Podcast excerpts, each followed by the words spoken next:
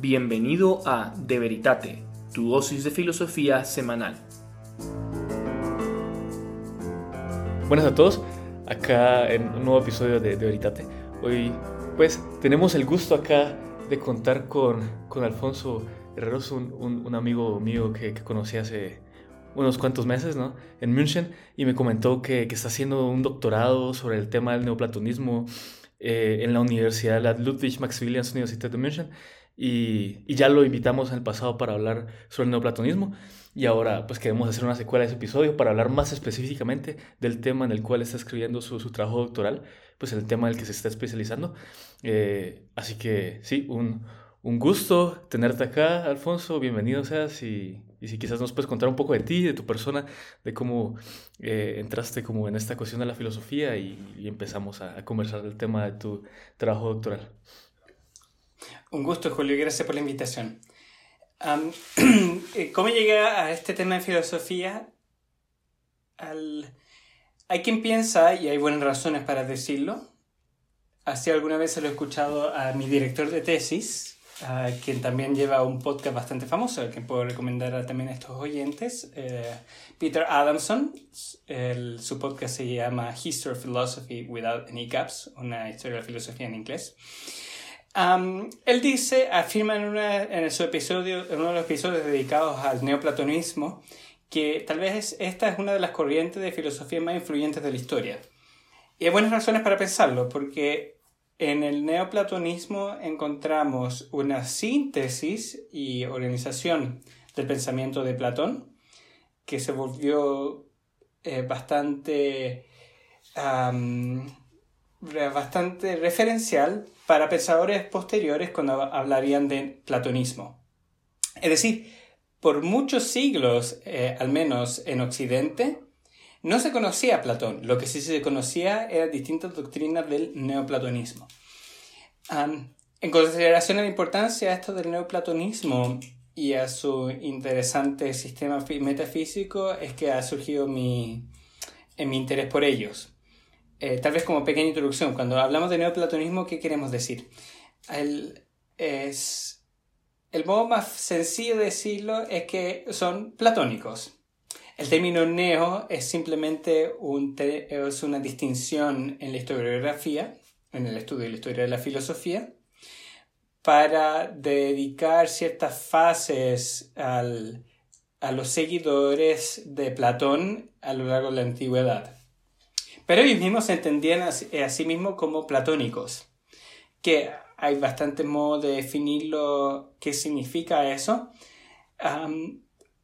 para dar una idea sencilla es pensar que los principios, es decir, el fundamento de la realidad y de nuestras explicaciones es trascendente.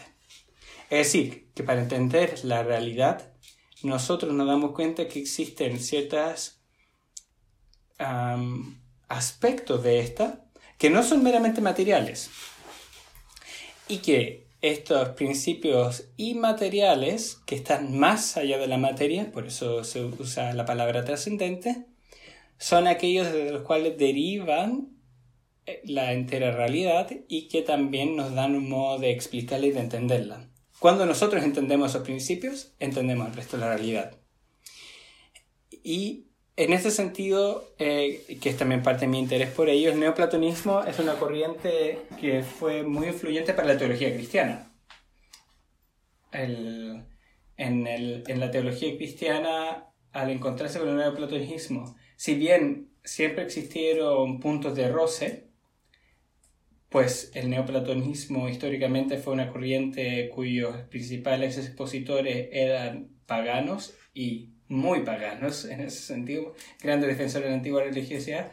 Por otra parte, ofreció un pensamiento que era muy afín al cristianismo, que también piensa que Dios, creador del mundo, se encuentra más allá de este mundo, y que Él, Dios, como principio de la razón y de la verdad, es de quien se puede derivar todo, y el modo de explicarlo se encuentra de un modo muy claro ahí en el neoplatonismo.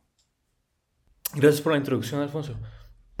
eh, quizás para nuestros oyentes les interese eh, pues que, que, quería hacer un comentario, ¿no? Porque, pues como muchos de los que nos vienen a escuchar, nos vienen a escuchar precisamente por su interés en Santo Tomás, pues ahora, eh, recientemente leyendo el trabajo de Cornelio Fabro, él, él hace un gran, pues él hace mucho énfasis en la influencia neoplatónica en el pensamiento de Santo Tomás y cómo fue algo que se fue desarrollando, en particular, eh, pues el acceso que Santo Tomás tenía a ciertos textos, más concretamente el, el libro de Causis, que es un texto que pues tú sabrás mucho mejor que yo, Alfonso, eh, se deriva de, los principios de teología de Proclo, ¿no?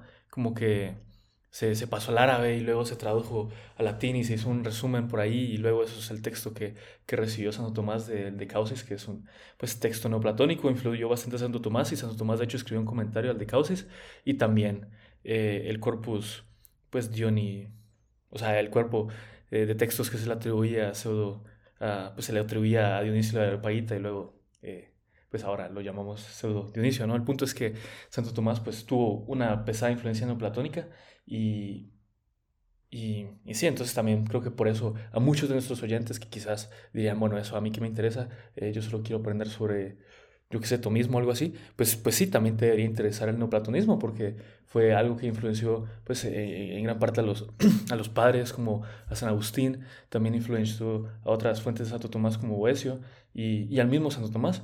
Entonces, pues como eh, nos, nos, dice Alfonso y como nos han dicho otros invitados que hemos tenido en el pasado, es quizás la, la tradición filosófica más influyente eh, pues de la historia de la filosofía occidental. Entonces es algo bastante importante y, y por eso queremos aprender más al respecto.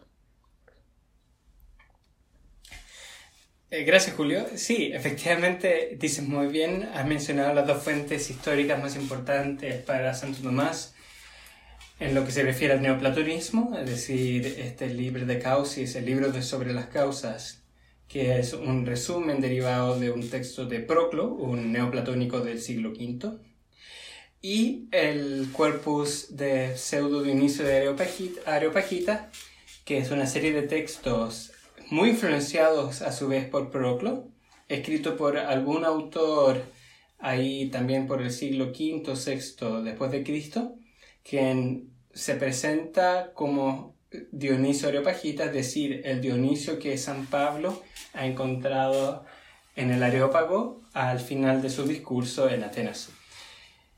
A eso se puede sumar, y también lo mencionas de pasada, que también los padres de la iglesia serían la tercera fuente importante del neoplatonismo para Santo Tomás.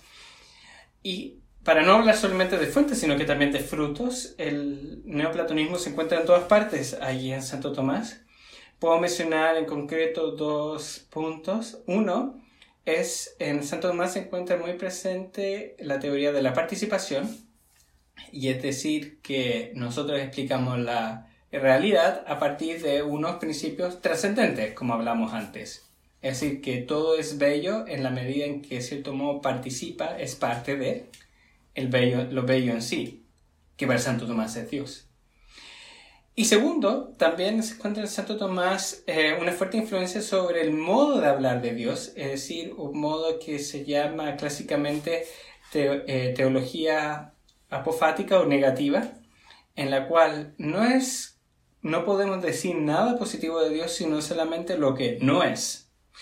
Y ese modo de pensar en Dios y la teoría eh, de conocimiento que la sostiene, es decir, que nos explica qué significa decir, hablar negativamente de Dios y al mismo tiempo decir algo, eso viene, tiene, se encuentra muy desarrollado en un pequeño texto de Pseudo Inicio que se llama La Teología Mística, que seguramente influyó en Santo Tomás en su tratado sobre el modo de conocer a Dios en la Suma Teológica, entre otros escritos. Y ese también, esa teoría, es eminentemente neoplatónica. Por lo cual, neoplatonismo, mencionado antes, fue muy importante para la teología católica, y no solo en, al tiempo del neoplatónico, es decir, no solo en la antigüedad, por tanto los padres de la iglesia, sino que también para la entera Edad Media algo que me gustaría preguntarte ahora o la dirección por la que me gustaría llevar la conversación a partir de este punto es pues ya entrando en el tema de tu trabajo doctoral. Entonces quizás podrías introducirnos a cómo llegaste al tema en el que estás trabajando ahora y, pues sí, con qué fuentes principales estás trabajando.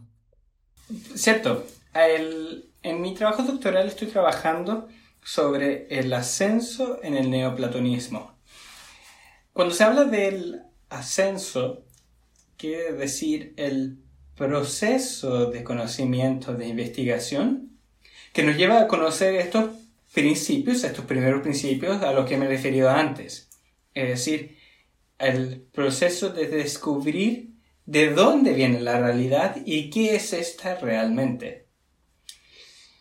Cuando se habla de ascenso en el neoplatonismo, esto tiene un sentido en cierto modo teórico, por tanto tenemos que entender qué son esos principios de la realidad, pero también tiene un aspecto fuertemente práctico o ético.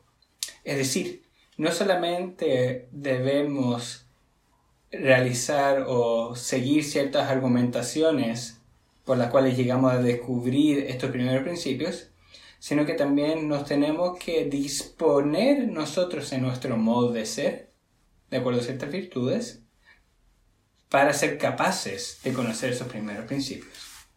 Y últimamente me estaba concentrando en ese último punto. Es como, eh, pues quizás una pregunta ahí, o sea, suena como algo ascético, ¿no? Como, como la purificación de la mente para elevarse en esa contemplación, o me equivoco, o te entendí mal.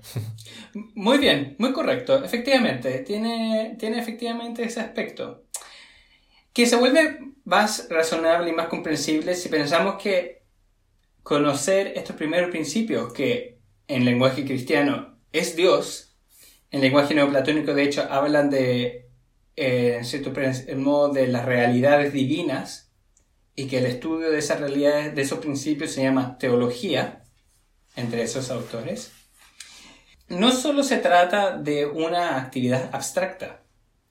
Ser filósofo también implica una transformación y un modo de ser en donde no solamente estamos mirando como de lejos, fríamente, la realidad, sino que nos estamos nosotros transformando Estamos nosotros llamados a conocer los primeros principios para descubrir quién somos realmente. Y por lo demás, ese también es un punto importante eh, sobre, mi, sobre mi investigación doctoral. A mí me interesa estudiar en, la, en, mi tesis, en mi tesis de qué modo el autoconocimiento también juega un rol sobre el, este ascenso a los primeros principios.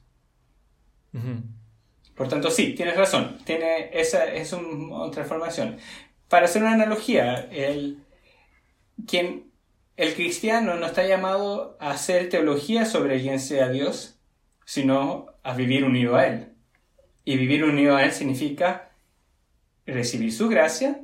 En teología cristiana, por tanto, es una acción que primariamente viene de Dios, pero también disponerse de tal modo que ese don se fructifique y lleve a cumplimiento la propia vida, es decir, llevar una cierta ética como respuesta a, esa, a ese don divino. Ese mismo modo de pensar, es decir, que para unirme a Dios, para llegar a Él, a su primer principio, se requiere un cierto modo de vida, ya se encontraba en la antigüedad, entre, otro, y entre otros grupos, entre lo, también con los neoplatónicos. Hmm. Em, ¿Y cuál es precisamente como tu pregunta de investigación. Ajá, así como para hacerlo más, más concreto. Perfecto. El, eh, volviendo sobre esto del este ascenso ético, esta, como decías tú, esta ascética, también se usa la palabra purificación para llegar a los primeros principios. Estos autores neoplatónicos desarrollaron una teoría de las virtudes, de la escala de las virtudes. ¿Qué se quiere decir con esto? El concepto de virtud se debe entender en ah, correlación con el concepto de felicidad. Explico eso y después volveremos entonces sobre las virtudes. Cuando uno se mira la ética en la antigüedad, la pregunta fundamental en la, en la que se centra la ética es la vida feliz. Es decir, ¿Cuál es esa vida que es el último y más real y fundamental de mis deseos que yo quiero realizar? y que se encuentra en mis fuerzas, en mi capacidad de realizar, es decir, que en cierto modo depende de mí. Una respuesta platónica que se encuentra bastante organizada en Aristóteles, es decir, felicidad es una vida plena de acuerdo a la virtud. Pero, y aquí ese es el punto de discusión fundamental, dependiendo del tipo de virtud, y depende, visto que hay muchos tipos de virtud, es decir, muchos modos de vivir, hay muchos modos de entender esta vida feliz. Por tanto, la vida feliz consiste en un cierto modo de vida, en un cierto modo de actuar, que es un modo de actuar excelente, y que de ahí viene el nombre de virtud. Virtud son ciertas excelencias, es decir, cierto modo de ser, de actuar que te lleva a la plenitud de tus capacidades, por las cuales puedes ser feliz. En esta vida feliz, el uh, y Aristóteles, existen dos modos de entenderlo. Y en realidad eso se puede entender de, de modo bastante claro también para nuestros oyentes. El, la felicidad hoy en día nos parece que es un concepto bastante plural, que existen distintos modos ideales de aquello que puede ser una vida perfecta y plena, y que es difícil poder reducir una, un modelo en otro. Reducir queriendo decir acá que uno pueda eh, poner elegir un modelo que incluya a todos. Parecieran ser en ciertos modos, en ciertos modos, excluyentes entre sí.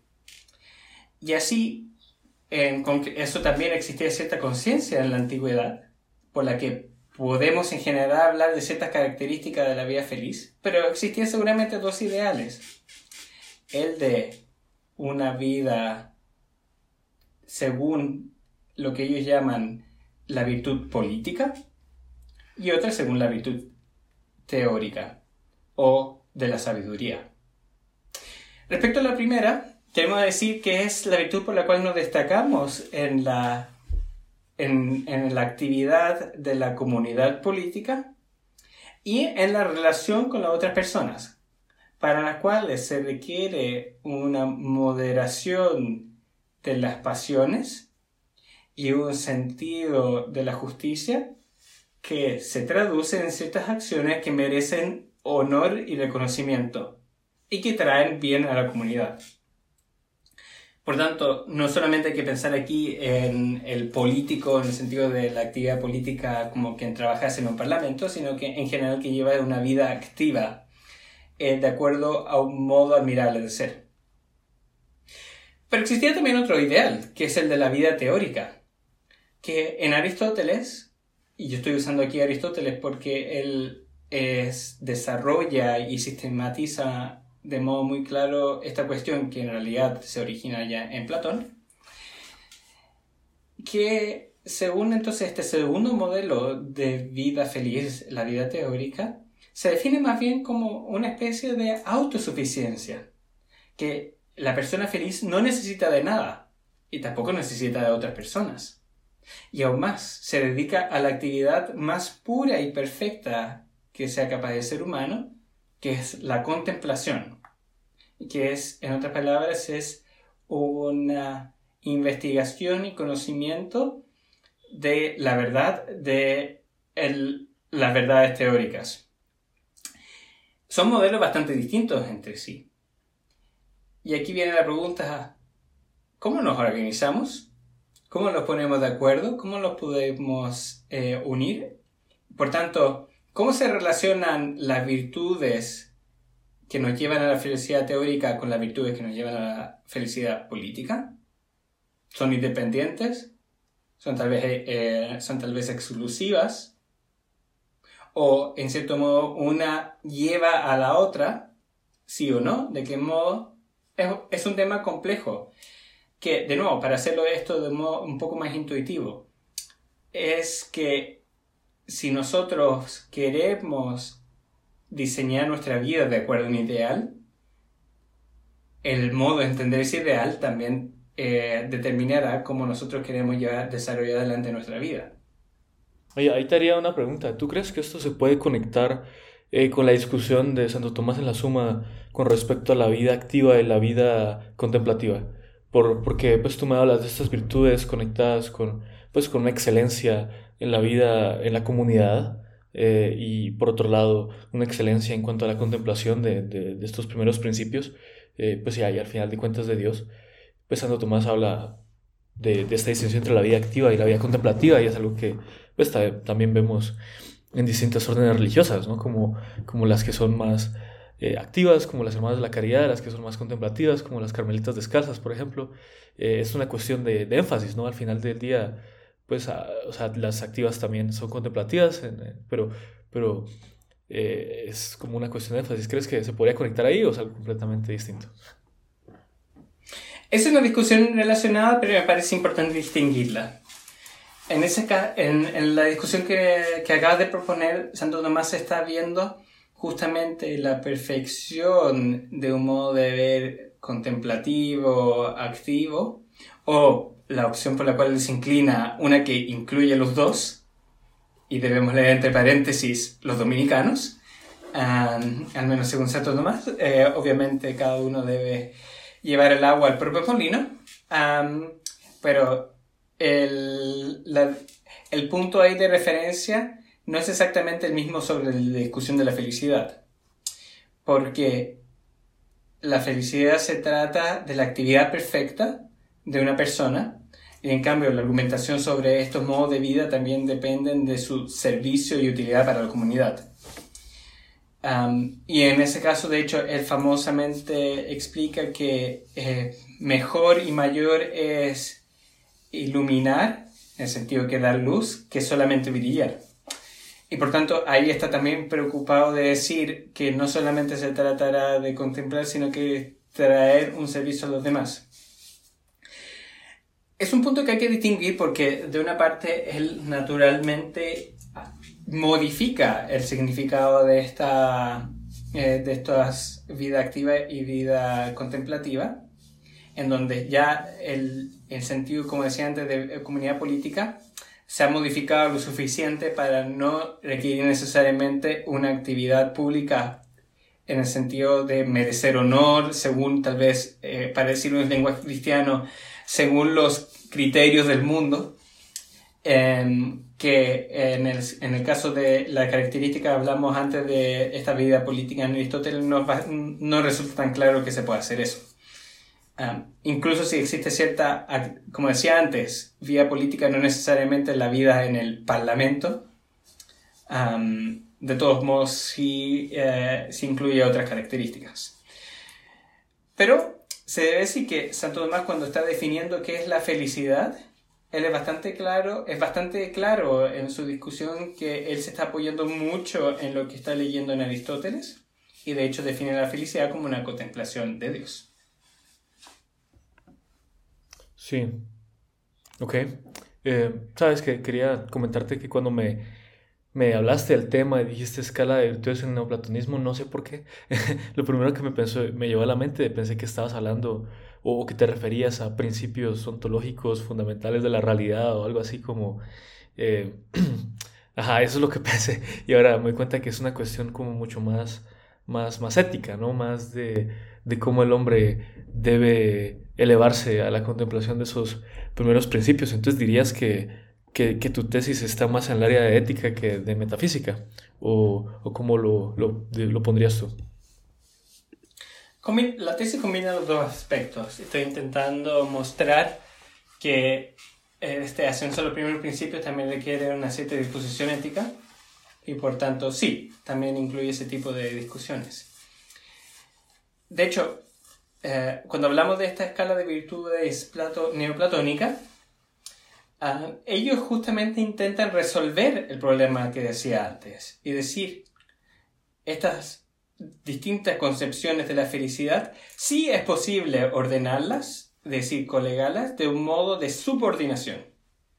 Que por tanto existe una escala de, de mayor y menor perfección en cuya base eh, se encuentran virtudes que llevan a un cierto modo de felicidad y en la medida que eh, apuntamos a una felicidad mayor, las eh, virtudes se van también modificando acordemente. Según este modelo, las virtudes mayores en cierto modo incluyen las menores. Quien es capaz de más puede menos. Y en ese sentido es se habla por eso, estoy hablando aquí de escala, porque están hablando de un modo ascendente. ahora, lo dicho eso, lo describo brevemente. En esta escala neoplatónica existen, según la sistematización, seis o incluso a veces siete grados. Eh, los tres grados, hay tres grados centrales en la mitad de esta escala que son lo más importante para la discusión. Ahí los neoplatónicos hablan de las virtudes cívicas o políticas, después de las virtudes purificatorias, también se habla a veces de catárticas, que es la palabra griega para purificación, y después en el tope las virtudes contemplativas. Cuando hablan de las virtudes cívicas y políticas, se están refiriendo a las virtudes según las cuales moderamos las pasiones según el justo medio y realizamos acciones en la comunidad que se encuentran al servicio de esta y que llevan también a la mayor perfección del bien común. Ahora bien, en, tomando pie de el Fedón, los neoplatónicos también ven ahí en que la perfección y que la vida está la vida filosófica está llamado a una separación del cuerpo y una purificación de esta realidad para prepararnos para la muerte. De ahí que postulan también un siguiente grado que llaman de virtudes purificativas, en la cual el sujeto, la persona ética, se está separando de su cuerpo y por tanto de sus pasiones progresivamente para vivir entonces ya sin ellas y, y, que, el, y que llevará por tanto a, a un modo de vida que desemboca en el tercer grado de las virtudes, que es las virtudes contemplativas, en las cuales ya se vive separados del cuerpo, por tanto, sin pasiones, en la apatía, tomado este término de los estoicos, y que se dedica más bien a las actividades intelectuales.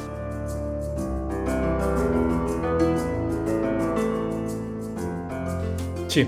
Em, pues me llamaba la atención que mencionaras ahí el, Fedón de Platón, que para nuestros oyentes que no lo hayan leído, deberían sin duda leerlo.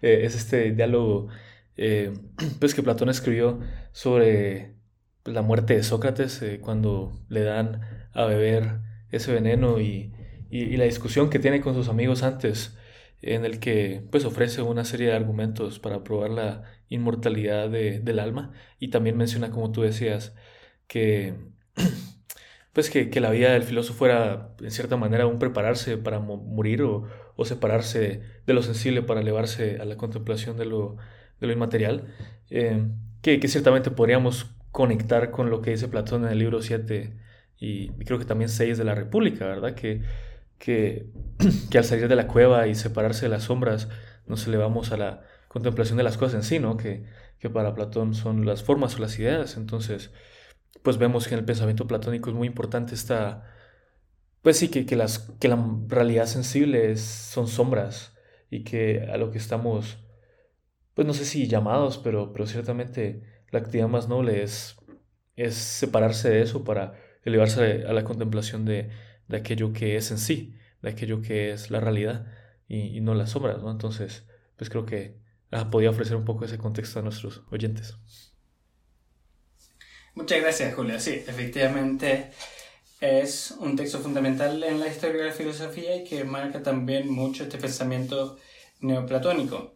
Y otro texto eh, que se puede, en realidad, que es también muy definitorio de este modo de entender la ética, es en el Teeteto, en el que en discutiendo con Sócrates, con Teeteto y con otro interlocutor, Teodoro, propone alejarse de este mundo y hacerse similar a los dioses, o a Dios más bien, en la medida de lo posible. Por tanto, es también esta ética que habla de este escapar de los asuntos mundanos para dedicarse a esta más alta contemplación. Por tanto, este es el modelo de escala que proponía antes, que pretende solucionar eh, el problema que mencionaba antes del, eh, de los distintos ideales de vida y por tanto distintas virtudes.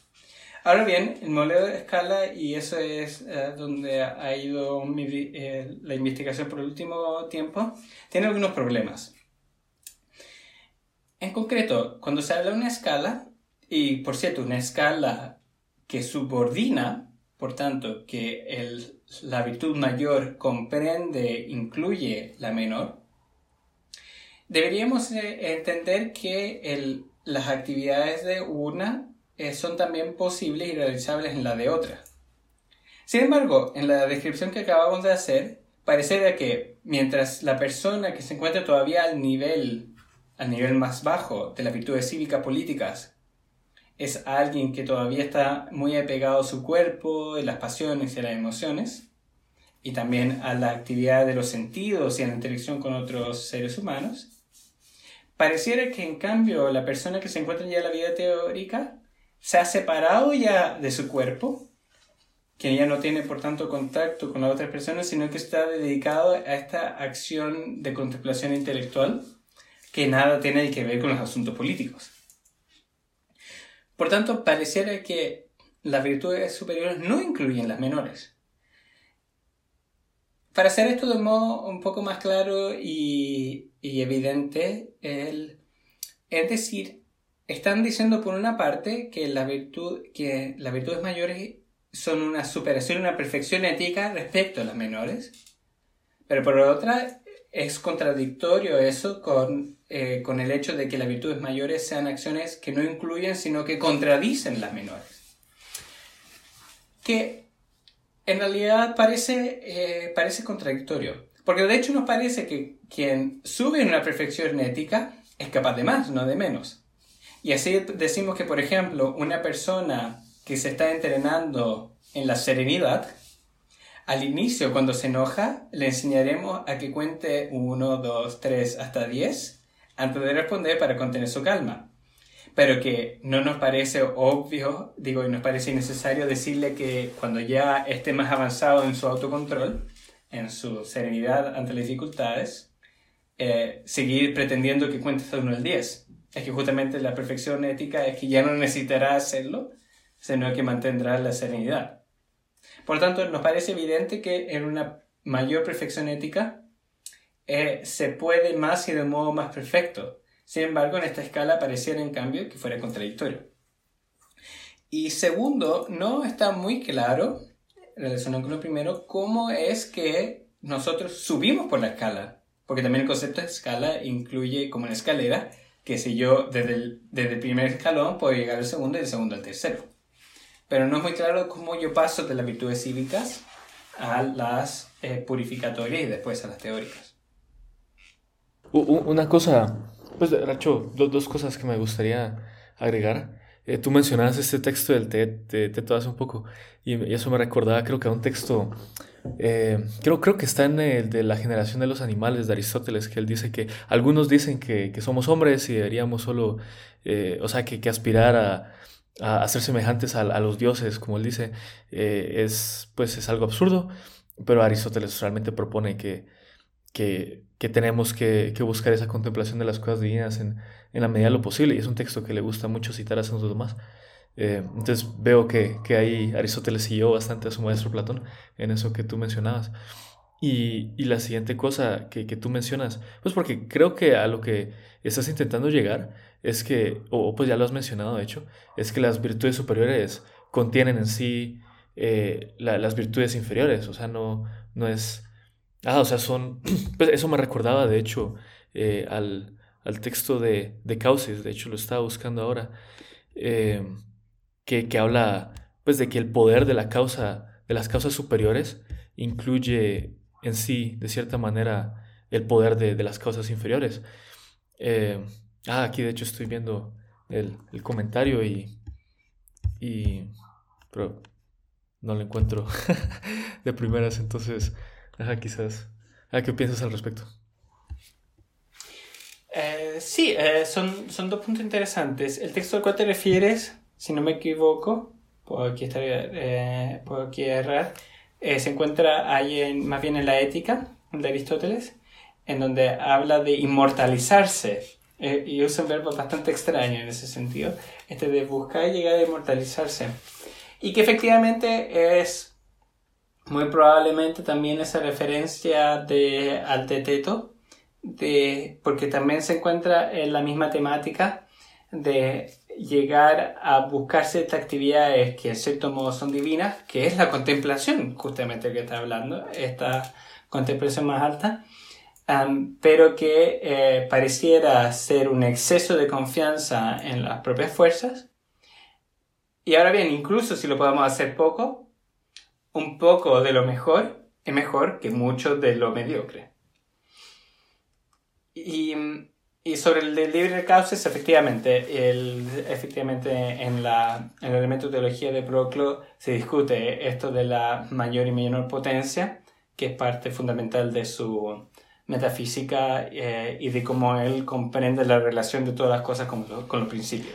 Sí, y, y, eso me llama mucho la atención porque lo había visto en los neoplatónicos, acá concretamente en Proclo, cuando piensan en, en, en principios eh, ontológicos, pero ahora tú, tú lo señalas que también está presente en su pensamiento sobre las virtudes, entonces me, me llama la atención esa consistencia eh, que tienen los neoplatónicos a la hora de ver la realidad, que, que aplican este, pues sí, esta, creo que podríamos llamarlo dialéctica de la participación a, a, pues a estas distintas áreas de la filosofía, porque ven la realidad eh, en términos de participación, eso me llama bastante la atención. Sí, y y para volver al tema este de la escala de virtudes, para también presentar que el problema de modo también claro, es que también se están preguntando, como justamente se preguntará después de Santo Tomás, antes mencionaba la discusión esa de la virtud, eh, de la vida activa o contemplativa, es que podemos nosotros en cierto modo entender la vida contemplativa de modo tal que incluye la perfección de la activa es decir, de un modo omnicomprensivo eh, que sea más perfecto, que aquí hablo ya también en contexto cristiano, eh, que puede ser parte de los oyentes que para tomarlo una discusión actual. ¿Es el ideal tal vez de una vida cristiana aquel que pueda incluir eh, por una parte la actividad pero también la contemplación? ¿O debemos conformarnos con algo menor? Si no, ¿en qué sentido? Esta es una discusión que ya se encontraba justamente en la antigüedad. entonces, en la investigación, viendo este problema, eh, a mí me parece que hay dos modos de hacerse cargo de, este, de esta cuestión. Por un lado, el, el, panorama que te apenas presentado es el que se encuentra en los neoplatónicos, sobre todo eh, lo que he investigado son sus comentarios a los textos de Platón. Los, neoplatónicos para enseñar filosofía lo que hacían era, como hacemos también hoy en día, tomaban un texto clásico y lo comentaban. Y esos son los comentarios neoplatónicos a Platón y Aristóteles. Y en esos textos encontramos esta discusión de las escalas de virtudes. Sí, de, hecho te quería preguntar eso, de cuáles son tus fuentes principales para, para tu trabajo doctoral. Tú dices comentarios. Eh, Ah, porque Proclo escribió algunos comentarios a, textos de Platón, ¿no? ¿A ¿Quiénes más estás usando como fuente? Correcto. El, hay, comentarios a Platón y Aristóteles se encuentran en varios autores, no siempre tenemos todos los comentarios. En ese sentido tengo que usar una colección de, de varios autores para poder tener un, una suficiente fuente de eh, de información filosófica para crearme un panorama general. Dicho lo cual, eh, me he concentrado mucho en los comentarios de Proclo al, al si bien son también importantes y famosos sus comentarios al Timeo y al Parmenides. También me ha resultado importante el comentario de Olimpio al Alcibiades el de Filópono y Simplicio, otros autores neoplatónicos, al de Ánima, el de Damasio, Alfedón, entre otros. por tanto, en fin, son, es una serie de nombres que no es necesario recordar ahora, pero son distintos diálogos neoplatónicos um, en los cuales estos, perdón, el diálogo platónico en los cuales estos autores neoplatónicos encuentran una fuente de una filosofía perenne, eterna, expresada en el pensamiento de Platón, al cual se le, daba, se le otorgaba dentro del neoplatonismo casi una posición oracular y, que, y que sirve también para estudiar la filosofía. Sí, eso que dices de una posición oracular me recuerda, creo que era Plotino el que se entendía a sí mismo como un simple expositor de la revelación platónica. O sea, le daban ese estatus a, Platón de, pues casi que una figura casi divina, ¿no? Y hablar de, la revelación platónica como, como algo... Ajá, o sea, no, no, sé qué palabra griega estarán usando, pero eh, pues nosotros hablamos de la revelación cristiana, ¿no? Y, y ajá, o sea, eso me, llama bastante la atención, ese estatus tan elevado que se le, que se le da a Platón. Y, se entiende, ¿no? O sea, por la influencia que, que tuvo su pensamiento y, y, su obra. Claro, y pensando también en la brillantez de su pensamiento, que por lo demás también impresionaba a los cristianos, y es famoso como Agustín alguna vez escribió que en su escrito temprano, de lo cual después se arrepiente, en que los platónicos podrían ser cristianos si cambiamos unas pocas palabras, o que incluso se teorizaba que Platón era tan pero tan sabio por la simple razón de que en su viaje a Egipto conoció la Biblia hebrea y que por tanto estuvo leyendo a Moisés eh, y a otros autores del Antiguo Testamento y que desde ahí eh, después derivó su filosofía. Por lo cual la sorpresa es compartida en realidad por buena parte de la antigüedad. Sí. Sí, eso me recuerda a una leyenda medieval que dicen que, que había, lo leí hace poco, ¿no? Que había como un monje o algo así que hablaba mal de los filósofos paganos, incluyendo a Platón, que luego tuvo eh, una, una visión, una aparición y se le apareció Platón y le dijo que cuando Cristo descendió a, los infiernos, que él fue el primero en creerle y que, y que ajá, o sea, es una, una leyenda, ¿no? Pero eh, pues no nos llama, no nos recuerda como, pues al, como también los cristianos hemos adoptado pues tanto del pensamiento platónico y aristotélico y la, y la reverencia que le tenemos a estos grandes filósofos, aunque hayan sido paganos, ¿no? Correcto, efectivamente. Y, y que de hecho, por lo demás, son muchos los temas que se conectan eh, con, este pensamiento antiguo de los platónicos uno de esos era que la filosofía en la antigüedad se definía justamente como no tanto eh, tal vez un pensamiento abstracto, sino como un modo de vida, o es decir, un arte del buen vivir.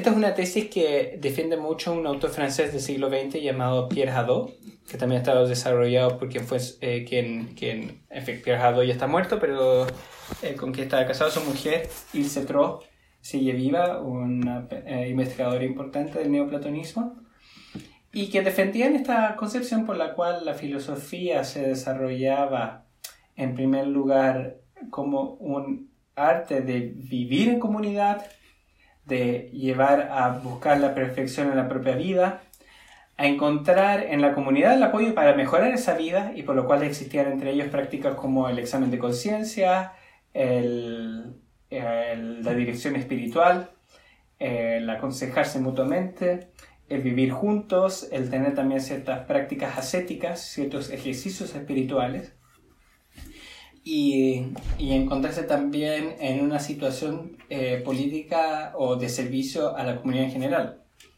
Y que de hecho, para volver a, la escala de virtudes, eh, un modo que propongo para solucionar esta, esta contradicción entre las virtudes mayores y menores, es mirar, es pensar que eh, en el contexto de esto de la filosofía como arte de vivir, debemos considerar que uno, el filósofo, incluso el más teórico y contemplativo, jamás vivía al costado o aparte de una cierta comunidad, al menos la comunidad de sus condiscípulos, eh, y en la práctica también en la comunidad eh, política, porque la escuela de filósofos siempre se encontraban en ciudades, no aparte de ellas.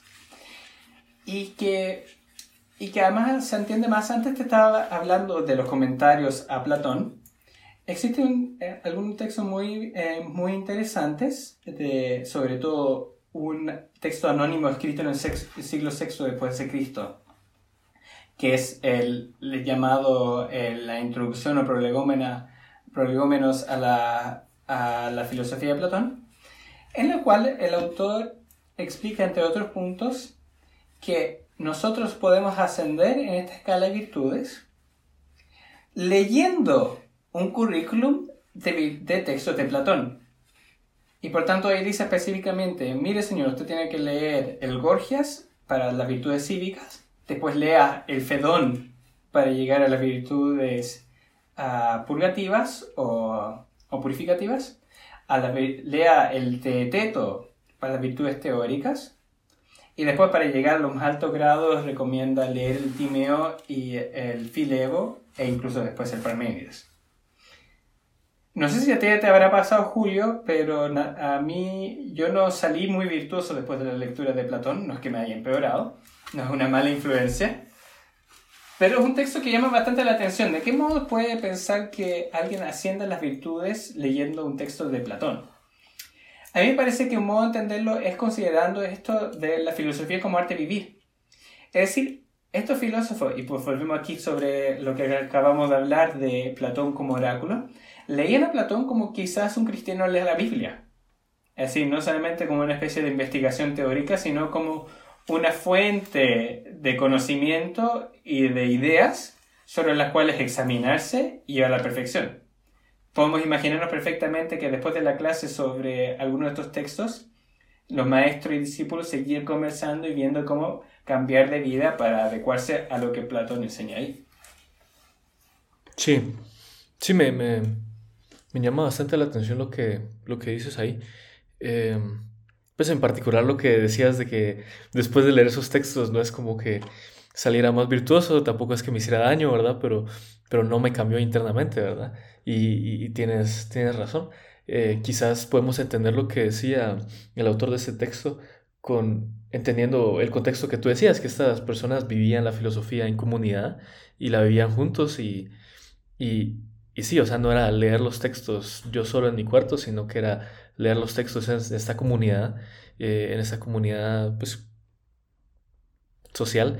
Y, y, eso es, pues ese es el intercambio entre los textos y la gente comentando los textos y la gente intentando vivir los textos que, que contribuye a, ese mejoramiento ético, ¿no? Y eso es algo que sin duda vemos en, pues, en el cristianismo, desde que desde el principio eh, muchas personas han querido pues vivir en comunidades para poder vivir la fe mejor. Es algo que vemos en San Agustín en las confesiones, cuando él habla de que quería irse a vivir con sus amigos a una casa para eh, solo entre ellos, eh, sin mujeres, para buscar, para ascender a la contemplación y en la práctica de la virtud. ese, y, pues lo vemos claramente hoy en día aún en las, las órdenes religiosas, ese deseo de ir en comunidad para para leer las escrituras, para eh, conversarlas, para, eh, pues, pues, para practicar la virtud, ¿no? O sea, no es una mera contemplación abstracta y aislada de los textos, sino que es dentro de este ámbito de, comunidad, de personas con, pues, que, buscan eso mismo, ¿no? Y de, apoyo mutuo. Eh, y, creo que resalta la naturaleza social del hombre, ¿no?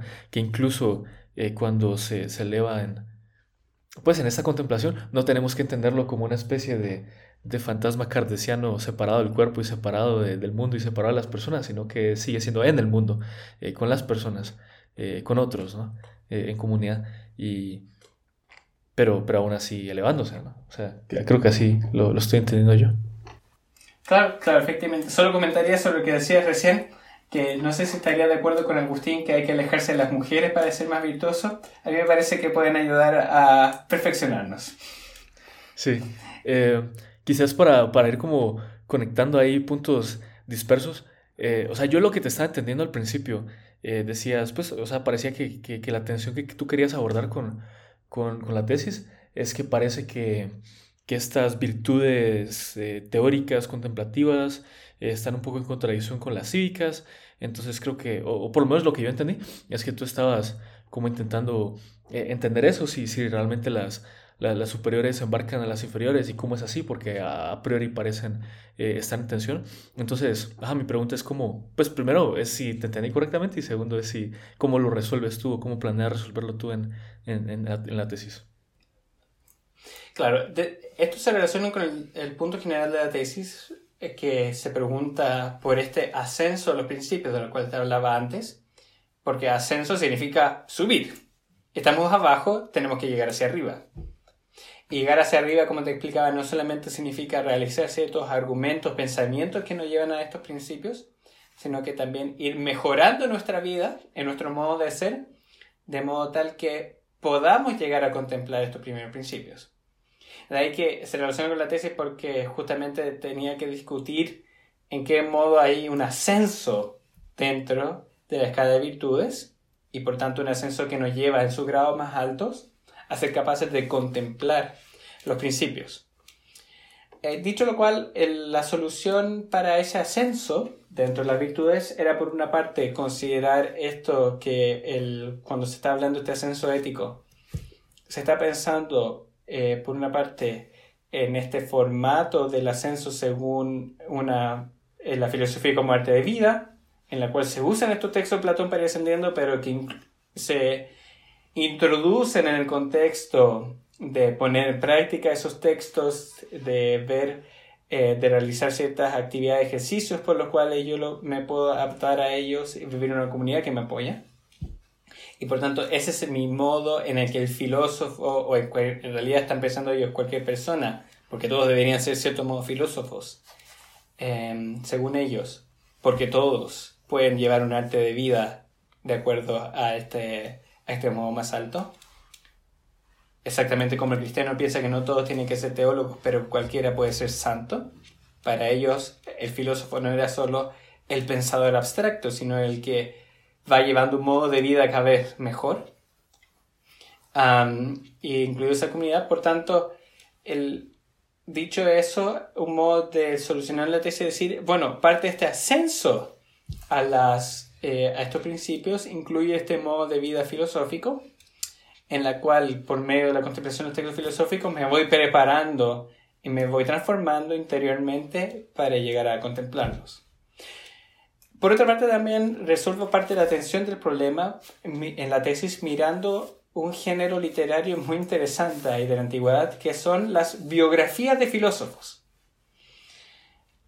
Textos que son menos conocidos que, eh, que otras eh, biografías de otros personajes en la antigüedad, pero que muestran su importancia y que son, como el nombre dice, pequeñas vidas, biografías de ciertos filósofos importantes que en el caso de los platónicos muchas veces eran escritos por el sucesor en a la dirección de la escuela respecto a su antecesor.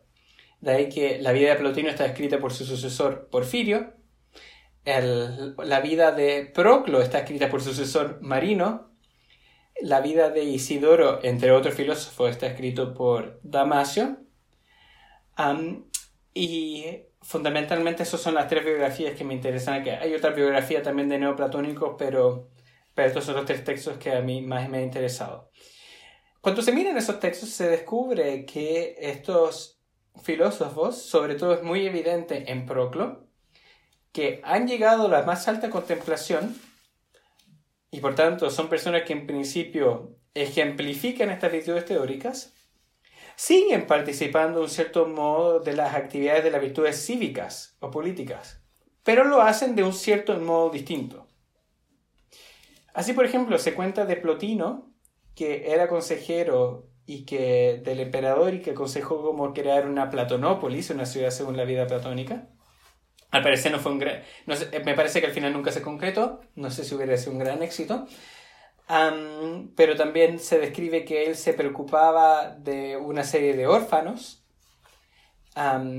y que era de la opinión que ninguno quisiera estar en la guerra, pero teniendo que estarlo, el filósofo será el mejor guerrero. o después se ve, un caso todavía más fascinante, es el de Proclo, cuya biografía es prácticamente una agiografía, en la que se describe como un personaje impecable y de maravillosas y grandes virtudes, que cuando se encontraba en los más altos grados, gracias a su gran piedad pagana, eh, en la que adoraba la infinidad de dioses no solo de mitología griega, sino de todas las mitologías posibles, eso le daba ciertos poderes por los cuales podía realizar sanaciones, aconsejar de modo brillante a los políticos e incluso eh, modificar el clima. por lo tanto, gracias a esa capacidad teórica llevada a sus máximos puntos, capacidades, es que este filósofo, el que tiene la virtud más alta, sigue teniendo una influencia en la comunidad política. Y por último, cuando se mira esta vida de lo que se llama la historia filosófica o vida de Isidoro escrita por Damasio, es interesante que en cambio el énfasis va por otro lado, en donde es importante para Damasio que el filósofo tenga una función pública en el que defienda su, su pensamiento y su tradición. Que eso debe entenderse en el contexto que Damasio ya vive la época en donde el paganismo se encuentra en, eh, perseguido ya hasta sus últimos puntos y especialmente bajo el emperador Justiniano. Eh, fue cerrada la escuela eh, neoplatónica de Atenas, que era uno de los centros más importantes del neoplatonismo, y los filósofos paganos tuvieron que ir en exilio. Por lo cual también Damasio, que fue uno de los autores que ha debido partir en exilio, era importante pensar que quien tiene virtudes teóricas sigue también realizando una función de defensa pública de la filosofía. Por tanto, eh, eso es otro modo de resolver la tensión, es decir, de modificar la comprensión de la vida teórica, de modo tal que no sea entendida como un mero ascetismo, sino que como también un modo más perfecto de realizar una participación en la comunidad política. Hmm. Eh, quizás para ir ya terminando, eh, si pudieras pues dar como una, una, especie de conclusión a nuestra discusión y también como si quisieras que, que nuestro oyente se llevara por lo menos dos o tres puntos de, de lo que hemos conversado, ¿cuáles serían? es una pregunta muy amplia la que me, eh, la que me propones. Ah, si tuviera que pensar algunos de los puntos, el... considerando que este es un público que en general eh, está escuchando el tomismo, intentaré más bien ir por esa, por esa línea. Primero, eh, por medio de la discusión que hemos conversado hoy, me parece que se presenta un problema muy claro y clásico de la ética también tomista, en general ética clásica, que es necesario tener en cuenta para entender cuáles son sus límites y posibilidades. a saber, la discusión de el qué es la vida feliz, qué es la virtud. Cuando se tiene eso en cuenta y se lea también en Santo Tomás, se ve que esta tensión está muy clara y abierta y que no es muy evidente y que no es muy evidente cuál puede ser la solución. Y como se ven en esta discusión antigua, existían distintos modelos que ahora he presentado aquello de subordinar uno dentro de la otra para solucionarlo. No es muy evidente que, por ejemplo, para Santo Tomás ese sea el modelo. Eh, cuando habla de la felicidad política, pareciera más bien proponerlo no como algo que se puede incluir dentro de la teórica, sino como alternativa. Por tanto, es una discusión muy clásica de la ética. Y un segundo punto me parece interesante también era esta reflexión de entender la ética antigua y felicidad, que por una parte tiene un aspecto muy fuertemente práctico y teórico.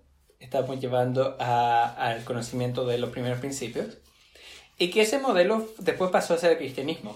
Hemos antes hablado de estos paralelismos entre filosofía antigua y cristianismo. Es muy famoso que Justiniano Mártir, un, un apologeta cristiano del segundo, Cristo, del segundo siglo después de Cristo, definía el cristianismo como la verdadera filosofía. Cuando está hablando de la verdadera filosofía, es muy probable que no esté pensando en la verdadera conjunto de doctrinas que nos dice que es la verdad, sino que está diciendo el verdadero modo de vivir.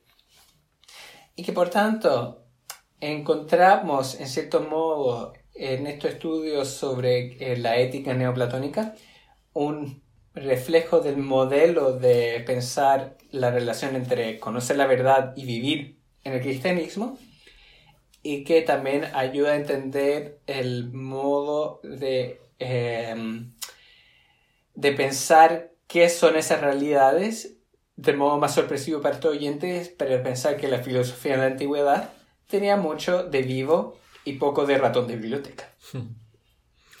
Excelente. Bueno, gracias Alfonso por tomarte el tiempo de, tener esta entrevista conmigo y gracias por ofrecernos eh, pues a mí a nuestros oyentes pues todo lo que has aprendido, has leído, has estudiado acá con respecto a este tema. O, bueno, por lo menos una, una hora de introducción. Ya en algún momento eh, saldrá tu tesis y... ¿Y cuándo, cuándo te podré llamar doctor Alfonso? Más o menos cuándo crees. Eh, eh, Volente, el, defenderé mi tesis a, a mediados del 2026 y el, el, podré llevar el título una vez que publique esa tesis. Por tanto, eh, alrededor de 2027. Okay. Tengo todavía tiempo. Excelente. Bueno, muchas gracias, muchas gracias a los oyentes que nos escucharon hasta el final y pues les deseamos un buen día y hasta la siguiente vez.